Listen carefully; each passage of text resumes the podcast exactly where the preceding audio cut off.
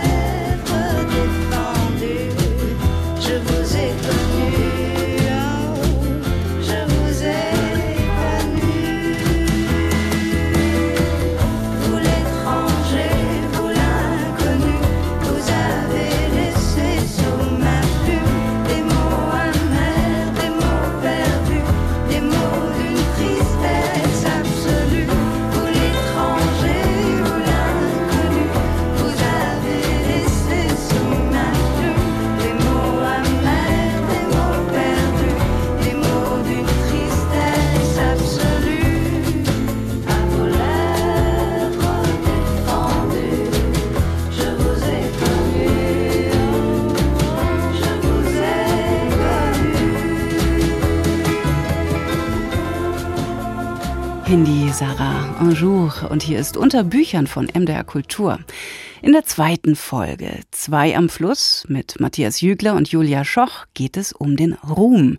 Nachdem sie die Angelrute ausgeworfen haben, sprechen die zwei darüber, wie Fame und Fantasie zusammengehen und wie das einsame Geschäft des Schreibens mit dem Rummel um die Person zusammengeht.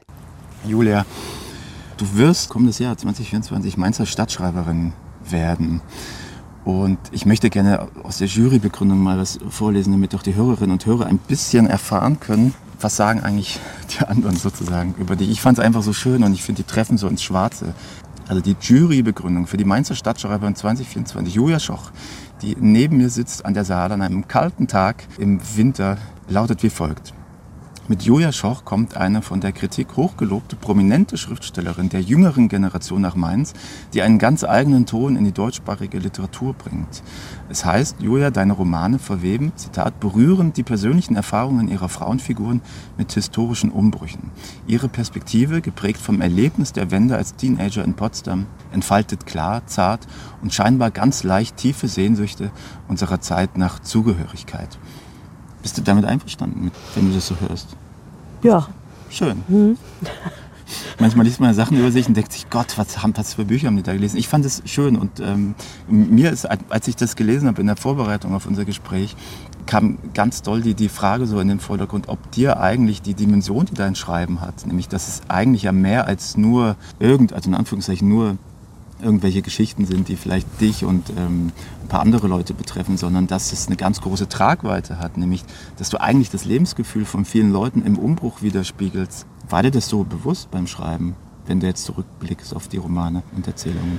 Ja, es gab bestimmt auch Zeiten, da, oder es gab Zeiten, da hätte ich mir gewünscht, dass es äh, nicht immer im Hintergrund ist. Also dass es gar nicht zu meiner Biografie gehört, sondern dass man da irgendwie, dass ich auch freier davon schreiben könnte. Aber das hat sich ja nun mal so ergeben und das sucht man sich nicht aus. Und das ist halt immer die Folie, die irgendwie da so, vor der ich das tue. Und das ist das Thema, was irgendwie mitschwingt, was ich aber selber nicht wähle, was mir aber natürlich sehr vertraut ist. So. Und bei, mit der Geschwindigkeit des Sommers, da in dem Buch 2009, da war es vielleicht am, so da, be, da begann das alles vielleicht so richtig für mich auch.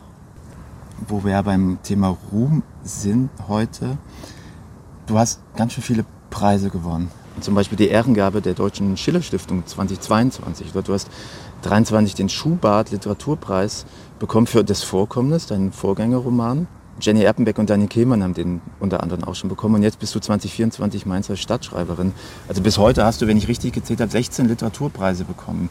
Gibt es eigentlich irgendeine Art von Sättigung, die dann eintritt, dass man sich denkt, ah, jetzt habe ich schon wieder einen Preis bekommen? Oder ist es jedes Mal aufs Neue einfach nur unfassbares Glück und man schreit in, bei sich im Wohnzimmer herum und lässt die Korken knallen? Oder gibt es da so eine Sättigung irgendwie auch bei Julia Schoch?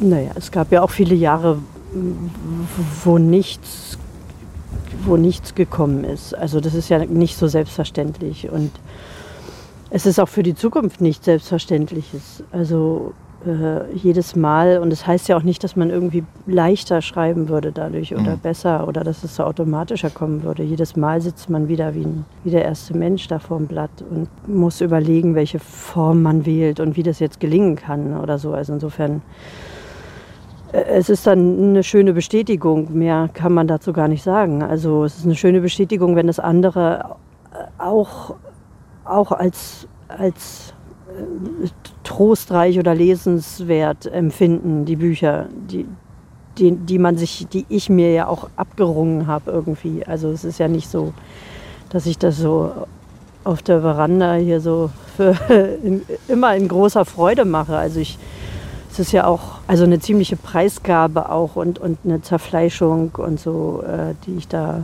die ich da betreibe. Aber das, das kennt ja, glaube ich, jeder Schriftsteller. Also bis es dann in der Form ist, wie man das vorher sich mal erträumt hat. Julia, du siehst, Jetzt ich stehe auf, was. aber nicht, weil du mich langweilst, sondern weil es eventuell beißt. Jetzt aber, wollen wir mal was sehen. Ja. Ich mache jetzt mal einen Anhieb. Wenn der Fisch beißt, oh dann Gott. muss man einen Anhieb machen. Den mache ich jetzt mal. Nein, jetzt hängt Und jetzt fängt es an zu regnen. Das ist ja schön. Und es hat aber, es hängt nichts dran. Okay, dann schmeiße ich den jetzt wieder aus. Neuer Versuch neues Glück. Na, ob die zwei was fangen, aber darum geht es ja eigentlich beim Angeln nur mittelbar. Matthias Jügler und Julia Schoch am kalten Saalearm bei Wind und Wetter und Gesprächen über die Literatur. Diesmal ging es um den Ruhm. In der dritten Folge nächste Woche geht es dann um den Erfolgsroman von Julia Schoch, das Liebespaar des Jahrhunderts. Emotionen fliegen durch den Raum. Emotionen sieht man aber kaum. Emotionen tauchen einfach auf. Emotionen nimmt man halt in Kauf.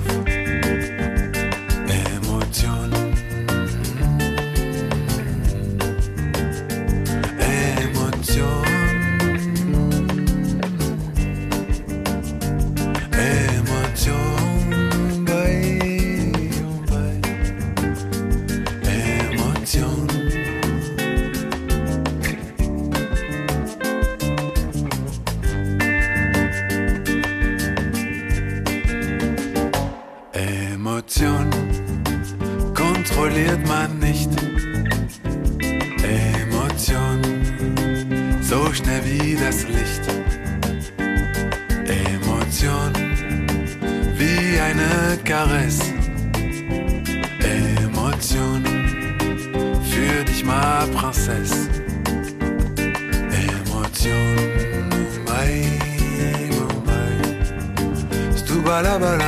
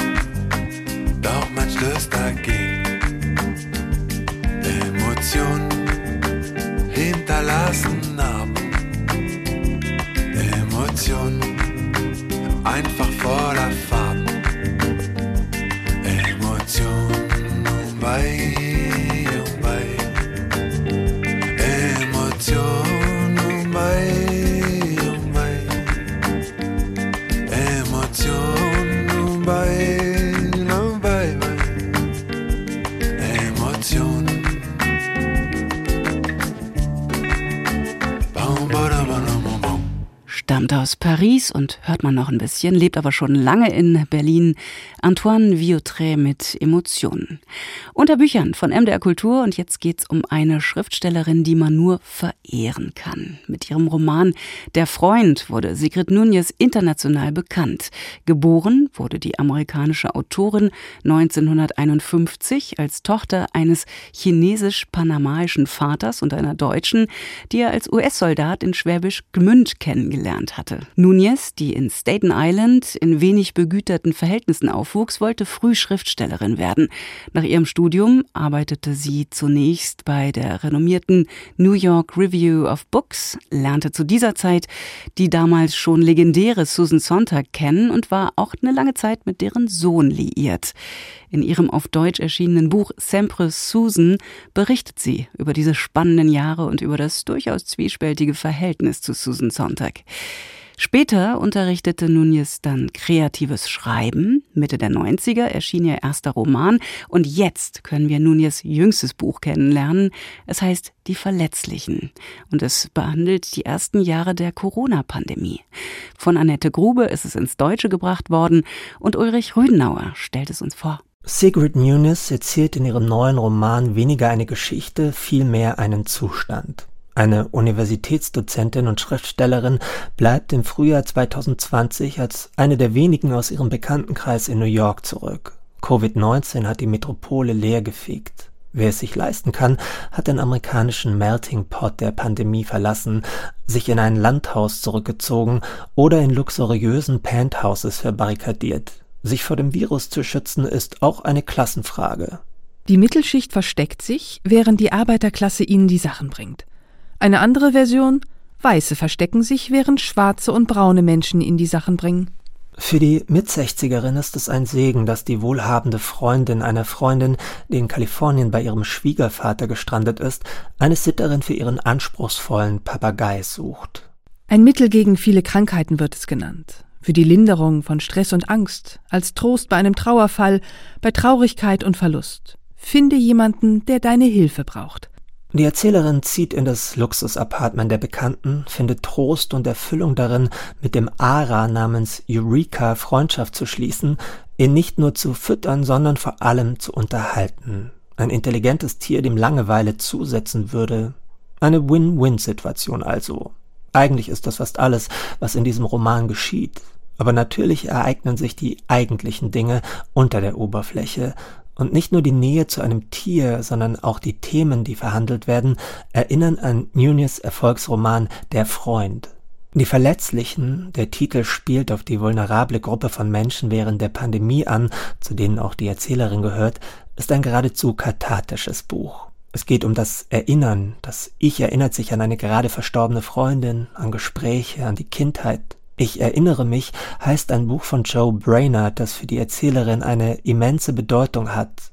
Wie überhaupt Bücher und Autoren in die Verletzlichen die Sonden sind, mit denen in Themen wie Einsamkeit, Alter, Krankheit und Tod vorgedrungen wird. Von Georges Perec über Joan Didion bis zu Günter Grass reichen die Referenzen. Ein Lexikon der Vergewisserung, aber auch die Suche nach Erlösung von der Ungewissheit. Wenn die Gegenwart ereignislos oder absurd wird, übernimmt die Erinnerung. Die eigenen Archive werden nach und nach geöffnet, um zu sehen, welche hilfreichen Entdeckungen darin zu machen sind.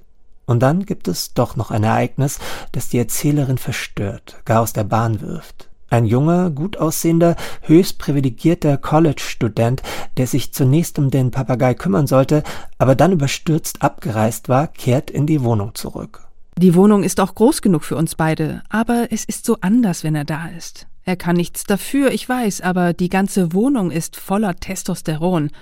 Violet lachte. Das ist das eigentliche Problem, nicht wahr? sagte sie.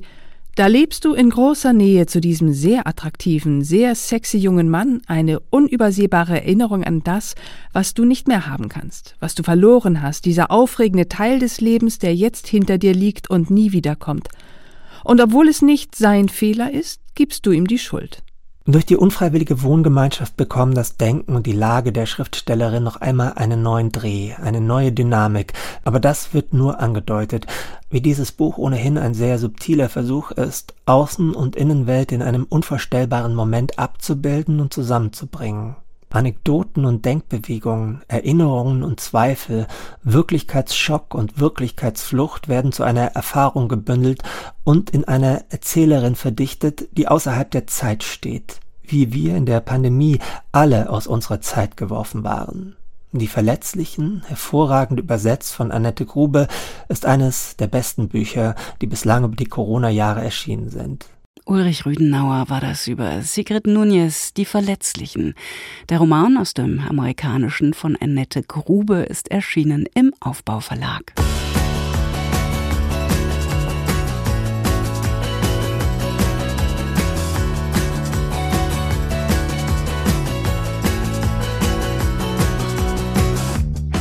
so let it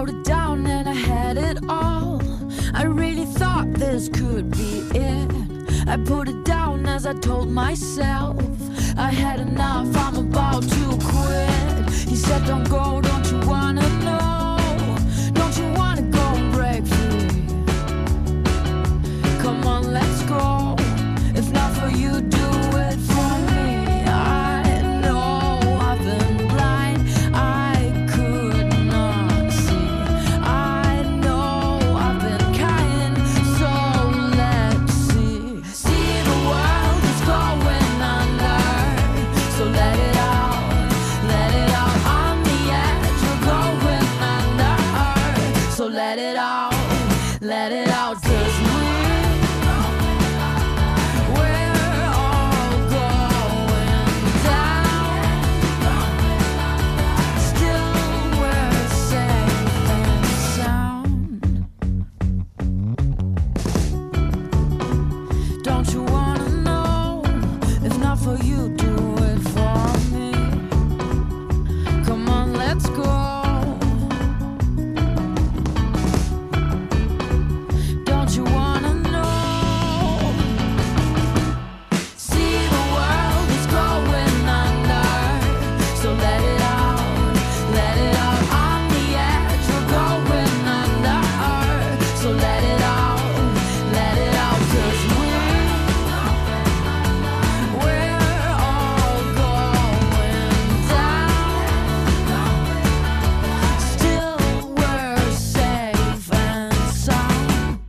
Hip-Hop aus Berlin. Pano war das mit Let's Go hier bei Unterbüchern von MDR Kultur. Tja, gute Vorsätze fürs neue Jahr. Von Dry January bis mehr Sport, weniger Netflix. Wie sieht's denn aus? Schon was durchgehalten? Oder eher nicht? Na, überhaupt, diese ganzen To-Do-Listen. Damit hat auch Lars Messerschmidt in dem Roman Kleine Probleme von Nele Polacek zu tun. Er hat sich nämlich einiges vorgenommen, aber nichts davon erledigt. Ein Stau an Aufgaben und das ausgerechnet an Silvester. Die Hörbuchfassung liest die Autorin selbst und Leonie Berger stellt uns jetzt dieses Hörbuch vor. Es war Freitag, der 31. Dezember, und ich musste noch was erledigen. Also alles. Lars Messerschmidt ist ein Meister der Prokrastination. Es ist schon erstaunlich, dass er es geschafft hat, 25 Jahre lang eine Beziehung zu führen und zwei Kinder in die Welt zu setzen, die inzwischen fast erwachsen sind. Aber das ist alles nicht so einfach, das werden wir sehr ausführlich erfahren. Zuvor jedoch muss eins geklärt werden. Die Autorin Nele Polacek hat dieses Buch mit dem Titel Kleine Probleme geschrieben und sie liest die Hörbuchfassung selbst. Soweit, so gut. Aber sie schreibt aus der Perspektive eines 49-jährigen Mannes und ihre Stimme klingt nicht wie 49 und erst recht nicht männlich. Das geht gar nicht, könnte ich jetzt sagen, aber ich sage es nicht. Nicht nur, weil es eben ihr Buch ist und sie deswegen die Hoheit darüber hat, sondern weil sie es so hervorragend liest. Das wird sich zeigen, aber erst einmal zurück zu Lars und dem, was er noch zu erledigen hat. Also musste ich vielleicht nicht wirklich alles erledigen, aber eben doch alles, was nicht nur irgendwie meine Aufgabe war, sondern eben auch wirklich. Alles, was ich in dieser Woche nicht geschafft hatte oder in diesem Monat, in diesem Winter, in diesem Jahr, in diesem ganzen verdammten Leben, in 49 Jahren sammelt sich eine ganze Menge alles an. Ich musste oft noch was erledigen. Meistens morgen, manchmal aber auch später oder nächste Woche oder demnächst. Das Problem ist, dass es meistens nicht später war, sondern eben jetzt. Und jetzt rauchte ich noch eine Zigarette, las noch einen Artikel, starrte auf mein Telefon, wischte dem Weltuntergang hinterher, schaute nur dieses eine Video noch zu Ende, ging noch mal eben aufs Klo, machte schnell noch einen Kaffee, bevor ich dann gleich anfing, also bald, also nachher, also vielleicht doch besser morgen? Es war ja auch schon spät. Nele Polacek beschreibt ein Problem, das wir alle kennen. Aufschieben und verdrängen, sich mit anderem ablenken, aber sie treibt es so auf die Spitze, dass man denkt, der Typ geht mir auf die Nerven. Das ist auch der Grund, weshalb seine langjährige Partnerin Johanna sich zu einem Sabbatjahr nach Portugal zurückgezogen hat, mal Abstand gebraucht hat, aber noch heute Abend soll sie zurückkehren und deswegen hat Lars noch einiges zu tun. Er schafft es, eine To-Do-Liste mit elf Punkten zu verfassen, von denen es manche in sich haben. Einer heißt Putzen, das Haus ist total verdreckt, dann Steuern, Post und so weiter und auch Lebenswerk, denn Lars versucht, Schriftsteller zu sein. Ziemlich aussichtslos die Sache, aber er weiß, dass dieser Tag seine letzte Chance ist, das Ruder rumzureißen. Jetzt oder nie, also jetzt. Und dann passiert das, was anfangs ganz unmöglich schien. Nele Polacek, promovierte Philosophin, reißt einen mit in einen Bewusstseinsstrom des Erledigens und Aufräumens. Das ist absurd, das ist komisch und einfach hinreißend. So zum Beispiel die Erklärung, weshalb Aufräumen viel schwieriger ist, als einen Zauberwürfel zu lösen. Ein Zauberwürfel hat schließlich nur 26 Steine, aber wie viele Objekte befinden sich in einem Haus? Eben. Allein im Wohnzimmer, alleine im Bücherregal, acht Reihen mit Büchern, auf jeder Reihe sind um die 60 Bücher, alleine im Wohnzimmer gut 480 Bücher. Und das sind ja nur die Bücher. Wenn man jetzt mal überlegt, wie viele Objekte sich in einem einzigen Zimmer auf wie viele Arten verteilen können, da kommt man ja schnell in die Quindezilliarden, was eine echte Zahl ist, die man nur fast nie braucht, außer man berechnet die absolute Ausgeschlossenheit der Ordnung. Es gibt also praktisch unendlich viele Mikrozustände, die zum Makrozustand Unordnung gehören und nur einen einzigen Mikrozustand der Ordnung.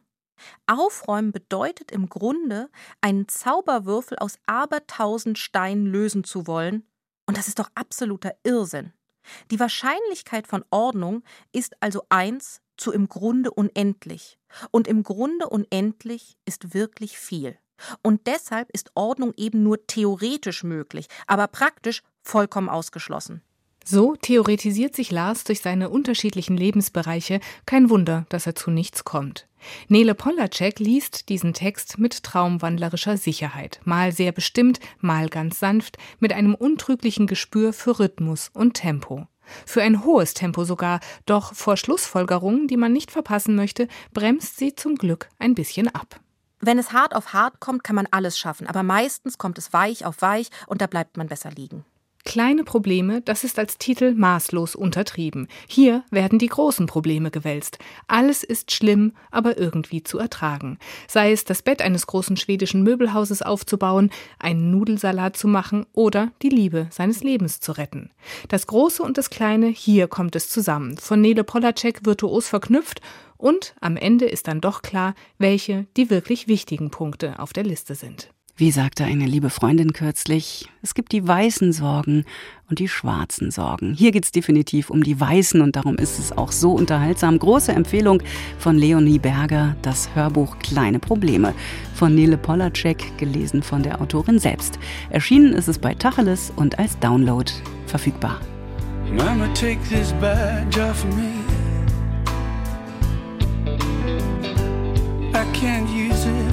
Anymore.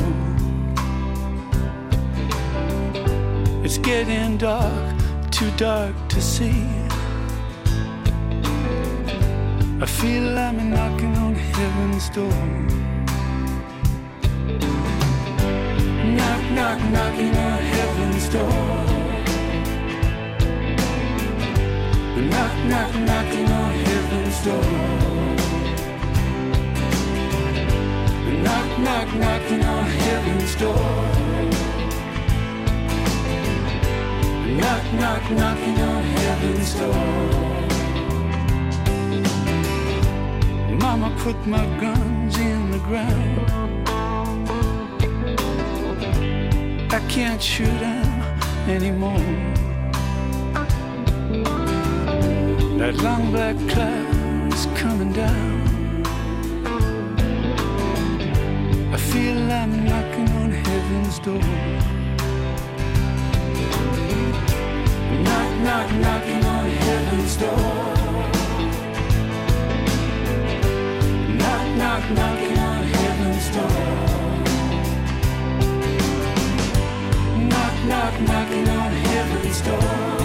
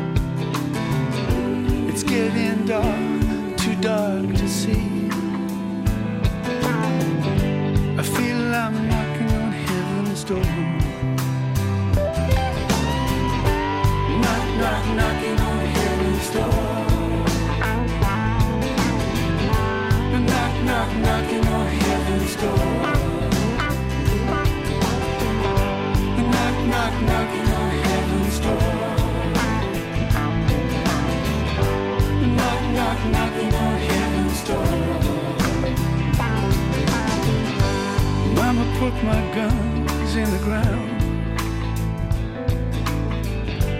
I can't shoot them anymore. That long black cloud is coming down. I feel I'm knocking.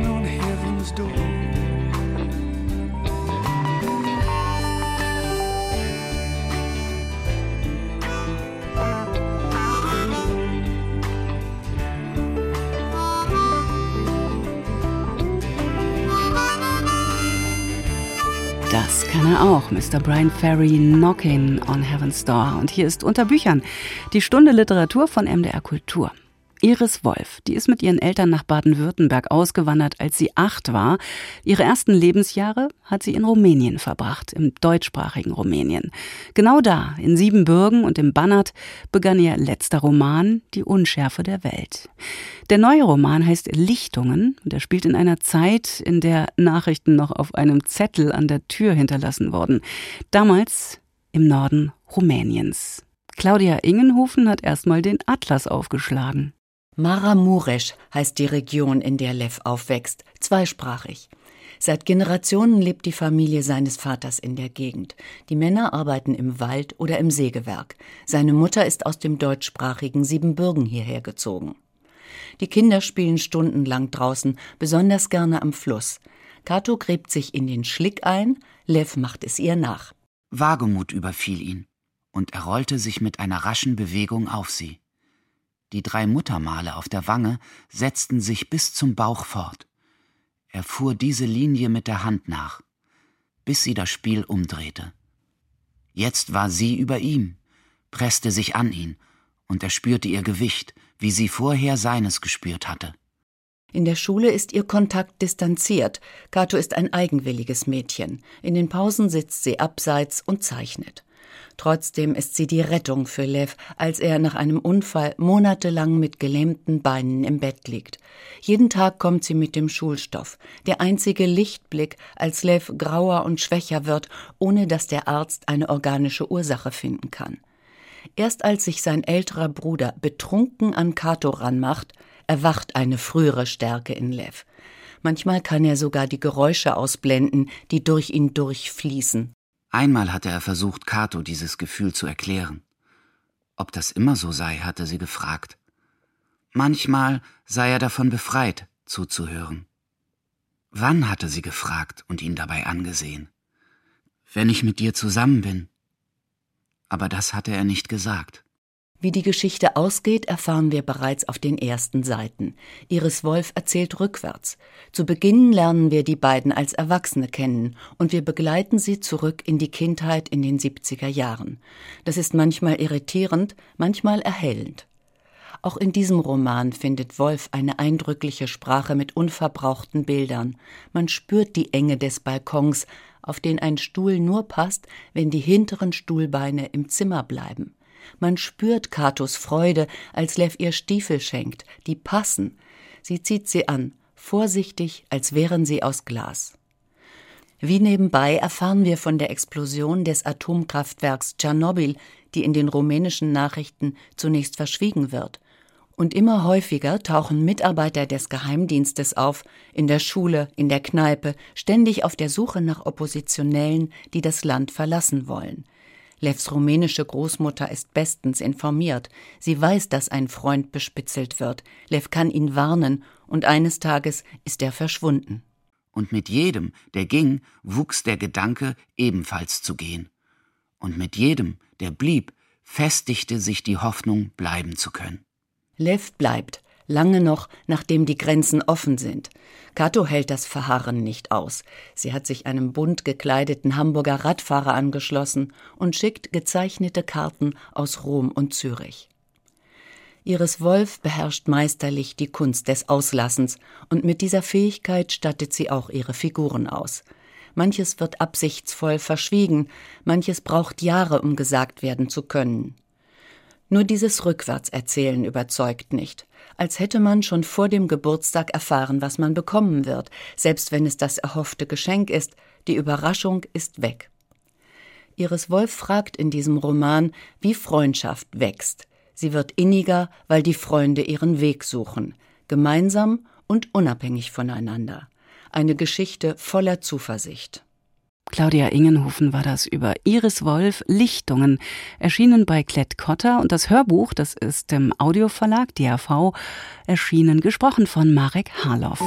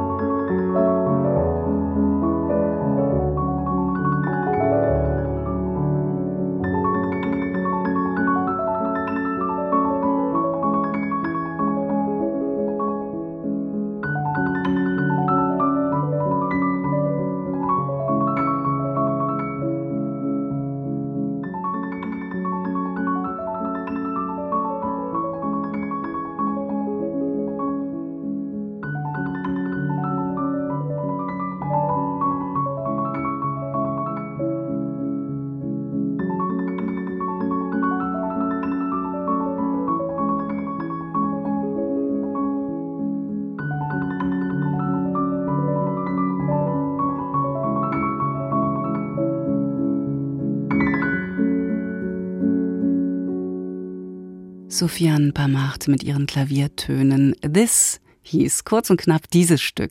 MDR Kultur unter Büchern. Orhan Pamuk, der sagte mal, Zitat, sie ist eine der geheimnisvollsten Autorinnen des 20. Jahrhunderts. Wagemutig, verstörend, faszinierend, das sind andere Attribute, mit der die brasilianische Autorin Clarice Lispector von Kritikerinnen und Kollegen bedacht wurde. Sie ist 1920 im ukrainischen Teil der Sowjetunion geboren, kam als Kleinkind nach Brasilien, wo sie schon mit Anfang 20 durch ihren ersten Roman Nahe dem wilden Herzen bekannt wurde. Zeit ihres Lebens schrieb Clarice Lispector auch Kolumnen für brasilianische Zeitschriften und der Sammelband Wofür ich mein Leben gebe erhält jetzt eine Auswahl dessen, was die Autorin in 30 Jahren ihren Leserinnen und Lesern mitzuteilen hatte. Übersetzer und Herausgeber des Buches ist Louis Ruby, der auch schon ihre Romane und Erzählungen ins Deutsche übertragen hat. Eva Gäding stellt das Buch vor. Schon in ihrer ersten Kolumne, die den Sammelband Wofür ich mein Leben gebe eröffnet, führt uns Clarice Lispector gekonnt auf ungewisses Terrain. Dabei beschreibt sie nur die Einrichtung eines Hauses. Vier Stühle stehen im Wohnzimmer, vier dunkle Stühle um den kleinen Tisch. In der Mitte des Tisches der Krug. Auf der Terrasse trocknet das Handtuch im nächtlichen Wind. In der Ecke des Wohnzimmers das quadratische Möbel. Ist das ein Schatten? Ein Möbelstück, auf dem winzig die Zigaretten ruhen, die erloschene Zigarre, das leere Glas und als Denkmal das Röhrchen mit den Beruhigungspillen. Gar nichts erscheint hier beruhigend in diesem Heim. So zumindest lautet der Titel der Kolumne, die Clarice Lispector 1964 schrieb. Und dennoch bleibt alles still, als die Erzählerin ihre nächtliche Betrachtung fortsetzt. Im Badezimmer die Dunkelheit und die Zahnpasta. Und aus der Finsternis die fantastische Badewanne so eine Gefahr. In diesem schwindelerregenden Frieden liegt die Familie im Schlaf. Leise ziehe ich mich zurück und verschwinde durch sorgsam geschlossene Fenster. Chronica heißen die Zeitungstexte im portugiesischen Original. In Brasilien bilden sie eine eigene literarische Form, die sich von unserer feuilletonistischen Kolumne vielleicht durch ihre größere stilistische Bandbreite, ihren mitunter hohen künstlerischen Anspruch unterscheidet. Clarice Lispector hat dieses Genre in all seiner Vielfalt beherrscht. Das zeigt die Auswahl, die der Übersetzer Louis Ruby für den Band aus den 30 Jahren ihres Schaffens getroffen hat. Liebeserklärung. Dies ist das Eingeständnis einer Liebe. Ich liebe die portugiesische Sprache. Sie ist nicht leicht, sie ist nicht geschmeidig. Und da sie nicht bis in die Tiefe durchdacht wurde, neigt sie dazu, auf Feinheiten zu verzichten. Ich führe sie gerne herum, so wie ich früher gern auf einem Pferd saß und es mit den Zügeln lenkte, manchmal gemächlich, manchmal im Galopp. Ähnlich wechselhaft gestaltet sich auch die Lektüre ihrer gesammelten Kolumnen. Neben Kostproben ihrer rätselhaften, sprachlich experimentellen Prosa teilte die Autorin manchmal nur wenige launige Zeilen mit ihrem Publikum. Ich sagte zu einer Freundin, das Leben verlangt von mir schon immer zu viel. Sie sagte, Jetzt überleg mal, du verlangst vom Leben auch zu viel. Ja. In anderen Texten lernen wir Lispector als kapriziösen Literaturstar kennen, der in selbstgefälligem Ton über Hausangestellte, Fans und Freundinnen plaudert. Merken Sie, wie unbekümmert ich schreibe? Ohne viel Sinn, aber unbekümmert. Wen schert schon der Sinn? Der Sinn bin ich. Fotos der Autorin aus dieser Zeit zeigen eine mondän gekleidete Frau mit strengem, unnahbarem Blick. Wie zerrissen Clarice Lispector vielleicht im Inneren war, lässt sich nur erahnen. Denn obwohl sie in ihren wöchentlichen Wortmeldungen persönlichste Dinge preisgab, bleibt beim Lesen das Gefühl, diese ungewöhnliche, eigensinnige Autorin, die schon mit 56 Jahren an Magenkrebs starb, nie wirklich ergründen zu können. Doch um dem Titel des Buches Rechnung zu tragen, wofür gab sie ihr Leben? Nach Auskunft der Autorin waren das drei Dinge. Ich bin geboren, um andere Menschen zu lieben. Ich bin geboren, um zu schreiben. Und ich bin geboren, um meine Söhne großzuziehen. Diese drei Dinge sind so wichtig, dass mein Leben für all das zu kurz ist. Ich muss mich beeilen. Die Zeit drängt. Wie recht sie damit hatte, von 1944 bis zu ihrem Tod im Jahr 1977 schuf sie rund 16 Romane und Erzählbände. Wofür ich mein Leben gebe, ist ein idealer Einstieg in dieses umfangreiche, schillernde Werk von Clarice Lispector. Eva Geding war das über Wofür ich mein Leben gebe.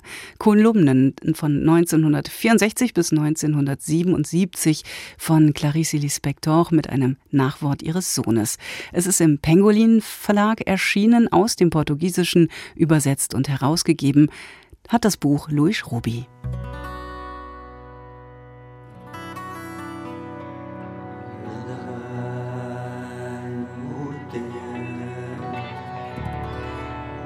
my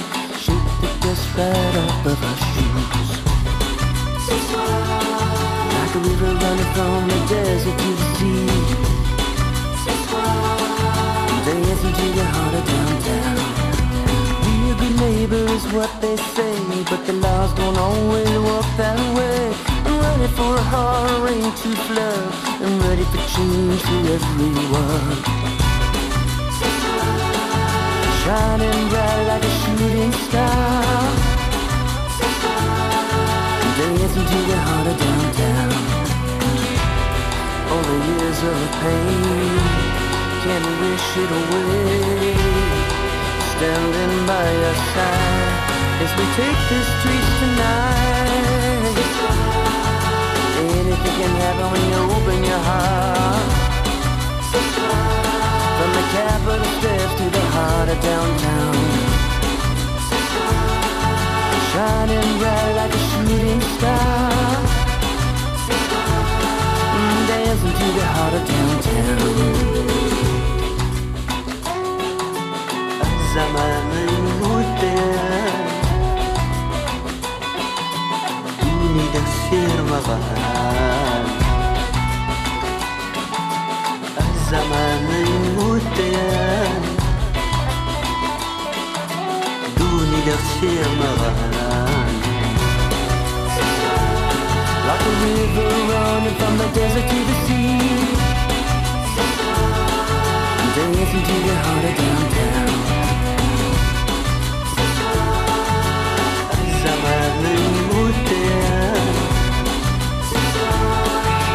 Pour divertir morale. Lady, I'm not turning back. Louis Ruby. Einer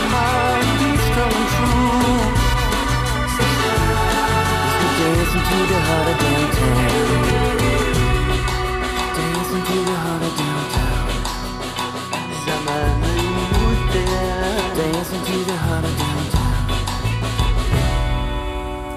Lieblingssongs für gute Laune in the Heart of Downtown, Calexico featuring Bombino. Von hier, Von hier für da. Gedichte für die Gegenwart. Tja, wie immer an dieser Stelle ein Gedicht hier aus dem Osten für überall an dieser Stelle lesen Dichterinnen und Dichter aus neu erschienenen Werken. Diesmal allerdings haben wir einen kleinen Schlenker eingebaut und zwar zu Ehren eines Kulturgutes, der Thüringer Bratwurst. Gibt's ja mittlerweile auch vegan, kann ich empfehlen, aber an vegan hat vor 620 Jahren natürlich noch niemand gedacht. Da wurde sie erfunden und diese jahrhundertelange Geschichte kann vorzüglich im Deutschen Bratwurstmuseum in Mühlhausen erkundet werden. Stichtag ist der 20. Januar 1404. Da ist die Thüringer Bratwurst zum ersten Mal aktenkundig geworden. Wobei Bratwürste gibt's ja eigentlich schon bei Homer. In der Odyssee, da gibt's erste schriftliche Kunde von der Wurst. Homer beschreibt nämlich, wie die alten Griechen diese mit Fett und Blut gefüllten Ziegen- und Schweinemägen auf glühenden Kohlen rösteten. Ja, kann man sich bildlich vorstellen, oder? Und wenn wir schon bei der Literatur sind, einer der ganz großen Bratwurst-Fetischisten, der von den Frankfurtern zu den Thüringern konvertiert ist, das war Johann Wolfgang von Goethe. Von dem stammt das folgende Gedicht nicht. Die Verfasserin oder der Verfasser ist unbekannt, aber rezitiert wird's von meinem Kollegen Ben Hähnchen, der ein ausgesprochenes Fable für Bratwürste hat. Wenn es in Thüringen mal raucht. Verfasser unbekannt. Wenn es in Thüringen mal raucht, wird nicht die Feuerwehr gebraucht. Es liegt die Bratwurst auf der Glut, und ihr Geruch ist fein und gut. Soll eine Bratwurst recht geraten, dann muss sie auf dem Roste braten. Und was gebietet noch die Sitte? Man legt sie in des Brötchens Mitte. Nun beißt man gänzlich nach Belieben, mal hüben ab und auch mal drüben. Undenkbar und ganz ohne Zweck wär bei dem Schmaus ein Essbesteck. Wer den Geschmack verfeinern will, bestreicht mit Senf sie nicht zu viel. Und Bier wird dazu stets verehrt. So ist die Rostbratwurst was wert. 620 Jahre Thüringer Rostbratwurst. Und das bestätigt mal wieder, dichten lässt sich wirklich über alles. Das war unter Büchern, wie immer, jeden Mittwoch frisch hier im Radio und in der ARD Audiothek. Ein kleiner Tipp noch, ganz aus dem Kontext, aber ich habe gerade die Deadline gesehen und ich muss es wirklich nochmal loswerden. Bis zum 24. Januar steht in der Audiothek noch ein herrliches, großes Hörspiel bereit. Ein Klassiker, in dem auch einiges an Würstchen, aber vor allem Lembersbrot gegessen wird. Der kleine Hobbit, die achtteilige Hörspielserie. Wie gesagt, noch ein paar Tage zu erleben. Und äh, ich werde es gleich mal meinem Sohn auf die Ohren schicken. Ich bin Katrin Schumacher.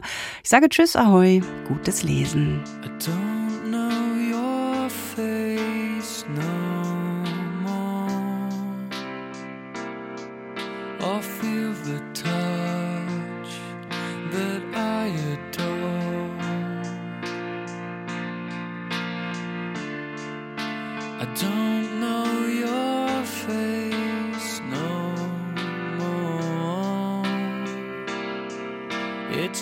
a place I'm looking for. We might as well be strangers in another town. We might as well be